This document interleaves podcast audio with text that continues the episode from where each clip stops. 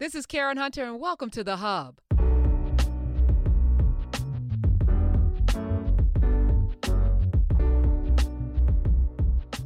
In Sun Tzu's The Art of War, a very often quoted book, it's all about strategy and tactics in waging battle to win.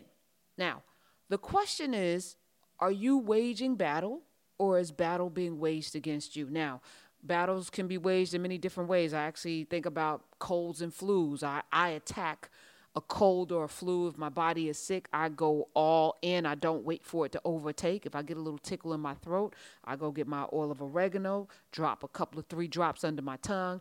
I let it sit there for about 30 seconds. I gargle with it, and I do that a couple of three times a day. If I feel like I'm getting a little bit sick, I attack the bug that's trying to overtake my body. Um, if you are trying to get fit, you attack that by going to the gym, going to the gym, eating right, and doing the things that you need to do. If you are attacking your education, if you're in school, you don't wait until the last minute to study for an exam because you will probably not do as well as you would if you studied all along because it's this consistent drumbeat that will get you there. Now, as it relates to power, as it relates to power, do you wait for people to do things to you or do you grab the bull by the horns and make it happen for yourself?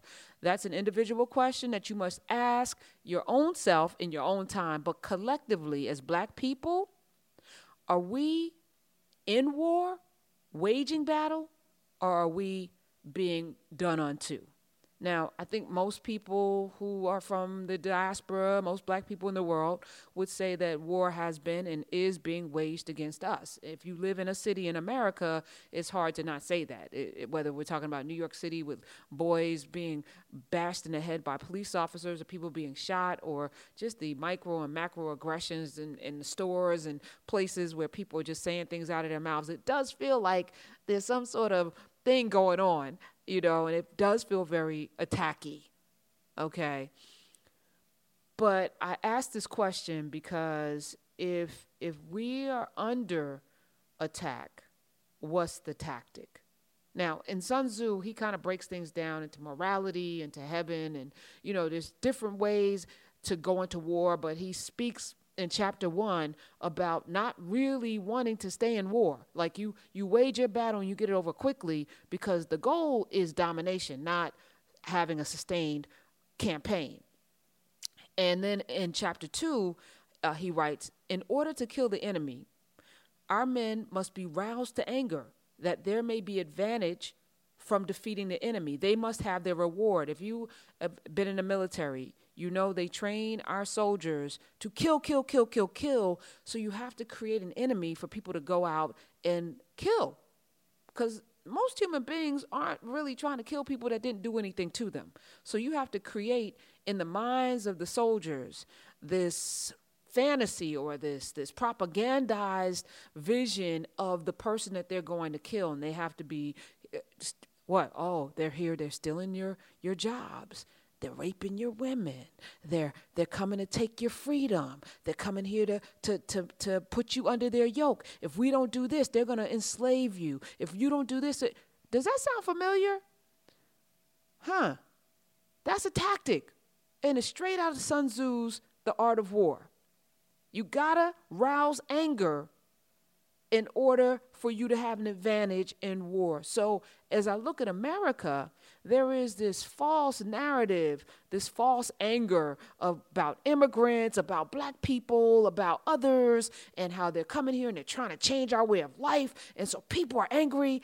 And so they're more inclined to go out there and commit all manner of horrors, all manner of disrespect and degradation in the name of whatever anger is fueling them, and it's mostly their own mediocrity. They're usually angry at themselves, but who's going to chastise themselves? Anyway, that's not why I'm talking about this. He goes on to write in this chapter, chapter 2 Therefore, in chariot fighting, when 10 or more chariots have been taken, those should be rewarded who took the first. Our own flag should be substituted for those of the enemy, and the chariots all of this mingled, blah, blah, blah. So he goes on to talk about, you know, uh, as we start to conquer, we reward the people that did it first. So then now there's incentive for someone to be first in battle because I might get rewarded. He said, This is called using the conquered foe to augment one's own strength. In war, then, let your great object be victory, not lengthy campaign. All right. Chapter three is where we get that wonderful quote, you know, about divide and conquer, right? And, but I'm, I'm not going to focus on that. I'm going to focus in chapter three on this. He says, In the practical art of war, the best thing of all is to take the enemy's country whole and intact. To shatter and destroy it is not so good. So, too, it is better to recapture an army entire than to destroy it. To capture a regiment, a detachment, or a company entire than to destroy it. Hence, to fight and conquer in all your battles is not supreme excellence. Supreme excellence consists in breaking the enemy's resistance without fighting. This is what I want to focus on. Um, for the next couple of po- podcasts, I'm going to talk about the ADOS, the African descendants of slaves. I say enslaved people because they were human beings. They, there's no such thing as a slave. Uh, it's a human being that was enslaved in bondage. Um, and let me just say up front, black people, black Americans, descendants of those who were in bondage for 400 years in this country are owed reparations. I'm going to say it a lot because that's what I believe. I do believe that. How we get go about it, when when we spend uh, p- spend energy and attention to to go after it and all that other stuff is up for discussion but i believe it is owed it is deserved and i have said this for the better part of a decade. I've been talking about this for the better part of a decade. That said um, this organization this movement the ados founded um, primarily by yvette carnell breaking brown who I think is a badass woman. I think she's uh, one of the thought, thought leaders. I've been following her for about five years. I've had her on my radio show a couple of times, and um, I th- thought to have her as a regular, but she's not in New York City, um, and I really prefer to have people in studio. But I think she's a pretty dope individual. Uh, Tone, he's a lawyer. He seems to be pretty smart. I can't imagine that these two guys would want the kind of nastiness that's happening around people disagreeing with maybe one or two or many aspects of the movement or how it's being carried out. As I watch social media and as I look at the comments on my own personal YouTube page, I see a lot of name calling and a lot of vitriolic kind of discourse that I ask myself, is this helpful? What is the goal? So I'm going to throw it back out. Those of you who are members of the ADOS, what is the goal? Is the goal reparations? And if the goal is reparations, if there are people who don't necessarily agree with how you get there, do they get canceled? Are, they tossed off the island? If there are people like me who believe that there's value in every black person throughout the diaspora, actually, I actually believe there's value in every single human being on this earth that has breath. Ah, I love people.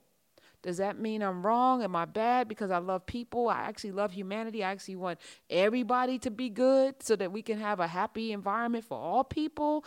But I do also believe that reparations are owed because two things can be true. And I'm nimble enough to say I can love humanity. I can love black people every place that they are throughout the diaspora. I can fight for justice and equality. When I don't fight for equality because I'm already equal. But if I want to fight for justice and humanity, and if I want black people to come together as the global majority, not as separate, disparate tribes and groups, I don't think that that is in opposition nor should it be something that should be demonized and vilified, but that's just me. But I go back to Sun Tzu.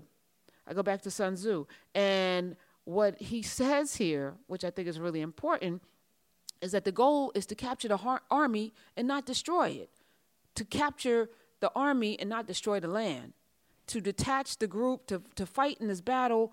The goal is to break the enemy's resistance without fighting. So if you can get your enemy to fight each other, is that not a better tactic than to go in and fight yourself? So I'm going to leave you with this thought. I'm going to be talking about this, but I want to leave this thought out there as a jumping off point for discussion. On the table are several questions.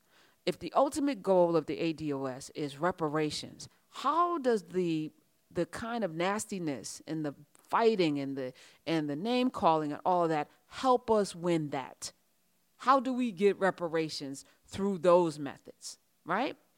And if they're black people from Jamaica, from Ghana, from Nigeria, from uh, Panama, from Brazil, all over the diaspora, are they not also, can they not also join us in this fight for black descendants to get reparations?